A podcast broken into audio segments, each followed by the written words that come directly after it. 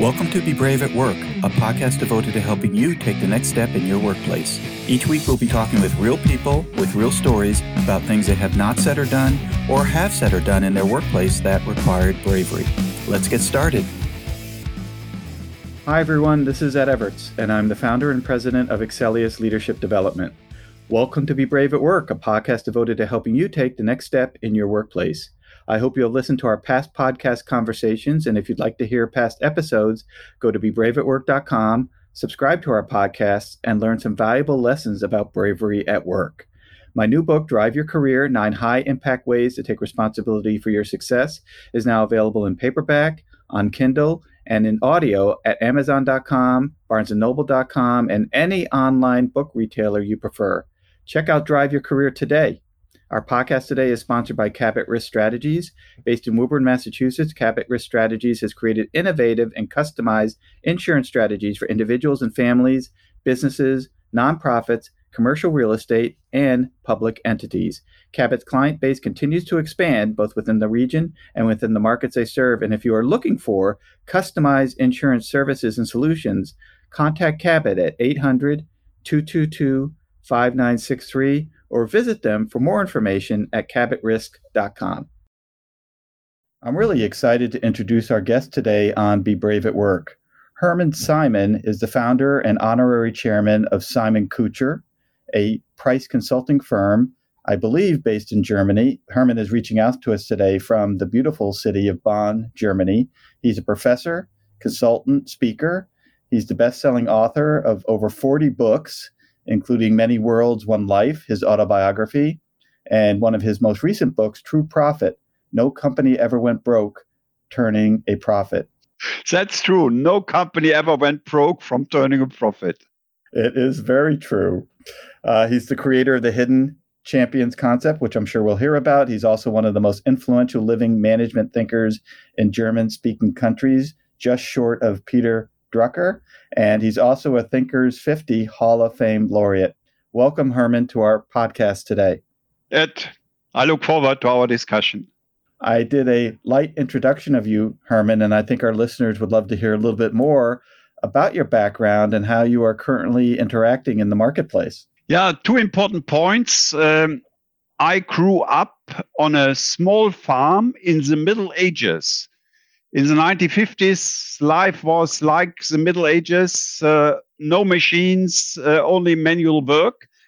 And I wanted to become a jet fighter pilot, but I failed due to color blindness. But still, I was in the Air Force for a couple of years, and that was also a forming period for me. Then I became a professor and an entrepreneur, founded this consulting company. Have 43 offices now all over the world. And uh, so I am a farm boy turned into a kind of global player. There you go. Well, a significant global player because I think you have lived in multiple locations beyond just Germany. Yes, I lived for about three years in the United States, and uh, I also spent a lot of time in Asia uh, Japan, I, I, lived for one semester when I was a professor in Japan. And uh, in Korea, I spent time and a lot of time I spent in China until Corona broke out, which prevented me from uh, traveling to China.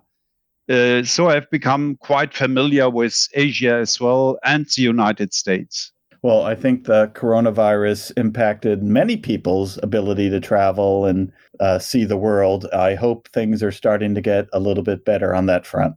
Yes, we are all, all looking forward to this. Yeah. Tell us a little bit about the company you founded, Simon Kucher. Uh, I understand that it does price consulting. Every product and service, of course, has a price, and it sounds as though manufacturers or developers come to you to help identify what the best or appropriate pricing might be? Yeah. Uh, my research topic, uh, while I was a doctoral student and I became a professor, was price price theory, and always had the ambition to apply what we were doing in academic research. And there was an awakening moment for me. I visited the marketing guru Philip Kotler in January 1979 at Northwestern University. And I said, I'm doing pricing research. And he said, there is a guy who calls himself price consultant in Chicago. That was totally new to me, but that was the seed for the idea to found Simon Kucher together with my first doctoral student. And we are the pioneer in, in pricing. And today we are the global leader in price consulting. And that's a niche market in consulting, but still rather large. Our, our revenue last year was 522 million dollars. We have 1,800 people, 43 offices, and uh, so it has become a real a real business. Well, it sounds as though it's a real business. If you can raise $522 million doing price consulting, that is pretty impressive. What do you think it was about this idea or concept of price consulting that attracted you to delving into this industry? I, it started with my doctoral dissertation on uh, pricing strategies for new products. Uh, that was very theoretical. I published a couple of articles, gave speeches, and then companies approached me and uh, asked for twice on, on pricing. It started in the pharmaceutical market, and that's still our biggest market today. Pharmaceuticals, medical technology, but also automotive, telecommunications, all uh, industries, all services.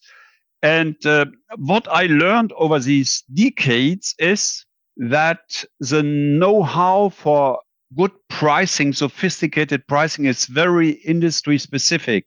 So we have specialists for all industries. And uh, it's it's not just about price up and da- or down. It's about sophisticated pricing systems. And uh, in the last 30 years, we have seen more innovation in pricing than in the 3,000 years before. If you think of models like pay per use, freemium, uh, flat rates, etc. So it's a whole new area which is quite sophisticated today. Uh, we use very sophisticated methods to measure price sensitivities, price elasticities. So it's it's really you can say it's high tech. Fantastic. Well, it sounds interesting, and because you did your uh, thesis and other work in pricing, to no great surprise, the industry became of great interest to you. So your background is phenomenal, Hermann. And I do want to switch gears here for a few moments and talk a little bit about when you think uh, of the awards and recognitions that you've gotten in life. Today, you're the most influential living management thinker in German speaking countries, and you're a Thinkers 50 Hall of Fame laureate. What about this concept of bravery at work? Uh, when you think about bravery and the need to say what you need to say or do what you need to do, regardless of the outcome, you know, what are some thoughts or phrases or even experiences that you've had that can be helpful to our listeners? I had very important experiences during my military time. Uh, the basic training was very hard, and I don't think I was very brave there. Though I was elected as the speaker of the platoon, so I, I uh, was candid, spoke my my opinion. But I had an a very important experience during that time. I was in a fighter wing. Our only mission was to drop nuclear bombs on predefined targets on the other side of the Iron Curtain. And uh, that was the time when the Russians marched into Czechoslovakia in 1968. It reminds me a lot of what is happening now in Ukraine. And in one evening, just before midnight, we had a NATO alarm. That's the highest alarm you, you can think of. All uh, 36 fighter planes were equipped with nuclear bombs, and we were uh, in charge of, of protecting the nuclear bombs. And half of my platoon, 150 people, were drunk. And they were equipped with sharp munition, ammunition. And I was officer in charge, 21 years old. And just a quick question, Hermann. Did you say uh, the men that you were overseeing were drunk? Half of them were drunk. Half of them because it was just before midnight. Got it. And so one of the guys said, "Simon, you are the first one who I will shoot as as uh, when when I get my rifle and sharp ammunition." And I dealt with him. Actually, one of our our uh, non-commissioned officers was uh, a boxing champion. I said, take care of him. He hit him and as of that second, the discipline was there and we got special praise and recognition the next morning because we had done our job so well. So that was yeah. a leadership experience at a very young age, which you would never uh, experience in civil in civilian life. I don't say it, it was brave, but I, I solved this situation. When I think of my later activities as CEO of, of Simon Kucher, I think I, I sometimes lacked uh, bravery when employees or also partners, we are a partner company, were not performing. And I, I knew that they were not performing and had uh, no long term perspectives in the company. And I didn't have the courage to say, okay, we have to separate. And I, I, I accepted it too long. So I, I would say that was a lack of bravery as a leader. I knew it, but until I implemented it, I let half a year, a year pass. Okay. And what happened? What was the impact of uh, your situation? Yeah, eventually we separated from these uh, employees or, or partners, but it it took too long and it took too much of my time. For instance, I, I'm thinking of one partner whom I accompanied very often to customer visits, to uh, presentations, pitches, and I wasted my time because I didn't have the courage to separate from him early on when I had recognized that he didn't have the potential. I, I think that is one of the, the big challenges for leaders to confront subordinates, employees, or, or partners with the truth if the truth is, is unpleasant, you avoid to tell it to people. That was a weakness of my leadership, a lack of bravery, you can say. Well, fear of conflict is a significant roadblock. Exactly. Yeah. Right. Fear of an of an a situation where you feel uncomfortable. Uh, yeah. You, you you don't like to tell negative things to to people, but uh, that's a lack of of courage, of of of willpower, which should be avoided by a leader. It should be, and of course, there are ways to be conflicting or to say something to somebody that might be hard for them to hear that's very respectful and professional. I'm just wondering if you put your thinking cap back on, Hermann, what was the cause of your inability to do what you eventually did? Do you recall why you were not courageous or why you were not brave to i think the, the, the ultimate yeah the ultimate cause uh, was that I, I wanted to avoid conflicts to make the truth open but create a conflict i think that is the ultimate cause shyness of conflict you could call it and we would both agree that this desire to avoid conflict is a significant contributor to not saying what you need to say or doing what you might need to do in the workplace. Absolutely, absolutely. But what I observed with myself that uh, for sometimes months or maybe years, this kind of uh, of, of dissatisfaction on my side as a leader was was accumulating and then all of a sudden i made a decision called the person in and said we have to separate uh, so it was like a, a, a, pressure which was building up until a crit- the critical point came, and I said, "As of now, it's uh, it's a decision." And I think you you should do it once you recognize that a path is not leading to to long term success. You should make the decision then, and not let the pressure build up over over a longer period of time. Yes, I think what you're describing, at least in the U.S., we would call it the straw that broke the camel's back, where yeah, somebody's yeah. not somebody's not doing something that they should be doing, or creating uh, issues or distress in the organization, and we put up with it. We put up with it. We avoid it. We rationalize it uh, until, at some given point, for reasons that we don't even create, it gets to be so bad or so impactful or so deep that we end up doing something about it, right? Absolutely. Yeah, you described that very well. Yeah. Yeah, and you know one of the issues with that uh, oftentimes is if there is an employee who's problematic, as the leader, if I'm not doing something about it, I'm also now becoming part of the problem because people are not just looking at the person who's problematic, but they're wondering why leadership isn't doing anything about it. Absolutely right. You uh, damage your your standing as a leader if you do not act in these cases. Yeah. Yeah. What What are some tips or thoughts you might share, Hermann, for people who need to be braver at the workplace? Of course, our podcast is designed to help people who have bravery moments currently existing or in anticipation of a bravery moment that might come up uh, and want to learn ways to say what they need to say or do what they need to do despite the outcome in order to help a situation or help a person. Any thoughts or ideas that you might share that could be helpful to people? One tip um, in, in, in Germany, we have typically a so called probationary period of half a year or six months. And I learned from one CEO of, of uh, the Hidden Champions. The Hidden Champions are mid sized, little known global market leaders. He said, We actually use a probationary period to test people.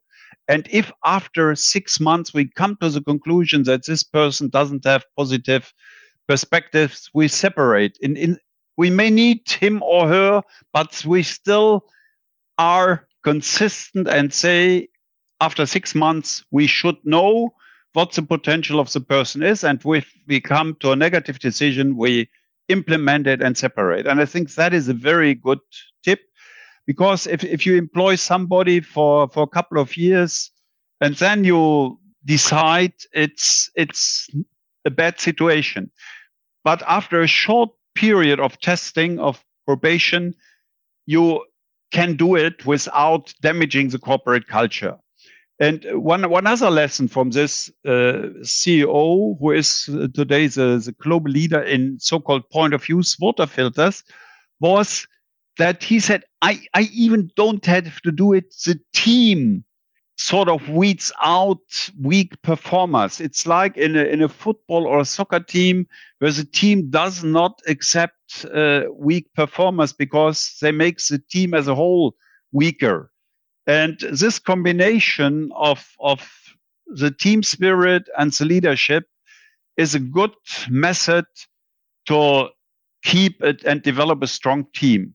So don't let underperformers intrude into the team, into your team? I will tell you that in the United States, at least, most organizations have some type of 90 day probationary period. And to echo your comments, this is a significant opportunity to ensure that you're not perpetuating a problematic relationship. Unfortunately, a lot of people don't take advantage of this opportunity, but this is the time, you know, during the 90 days, this is when you would expect a new hire to be showing you the best of themselves, right? That yeah. I'm, you know, I want this job, I want to stay here, so I'm going to show you how how great I can be. And if they're not great, if they're not timely, if they're not respectful, if they're not getting their work done, you know, the 90 day probationary period is a great time where you can say, I don't think this is an opportunity that's going to work out, and let's move on. But you know, it's interesting. Unfortunately, we don't take advantage of it as much as we should. Yeah, uh, in in Germany we typically have six months, so that's 180 days, and I think it depends on the uh,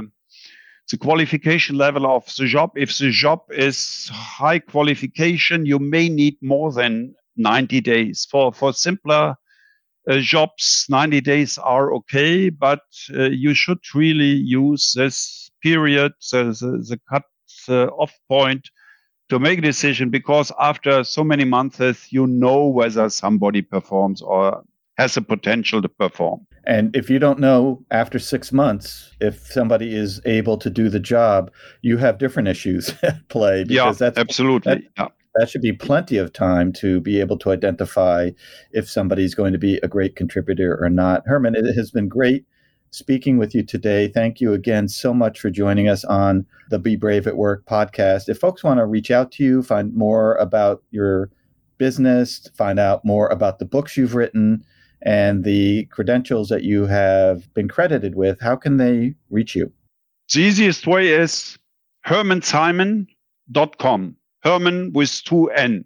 hermannsimon.com. That's my homepage with all the information people may be interested in. Fantastic. So H E R M A N N S I M O N. Yes. Fantastic. Hermann, thank you so much for joining us on Be Brave at Work today. Thank you, Ed. I enjoyed our discussion. Take care. And to our listeners, thank you for joining us today, and we hope you join us on our next podcast conversation as we further explore being brave at work. We also remind you to subscribe to our podcast at bebraveatwork.com and or download and listen to our podcast on multiple online platforms. We are everywhere. Our podcast today was sponsored by Cabot Risk Strategies, whom you can reach at 800 222 5963 or visit them for more information at cabotrisk.com. And a reminder to check out my new book, Drive Your Career Nine High Impact Ways to Take Responsibility for Your Own Success, which is available in paperback, on Kindle, and in audio everywhere online. You have something to say, yet are not saying it? Do you have something to do, yet are not doing it? Now is the time to be brave at work. Have a great week.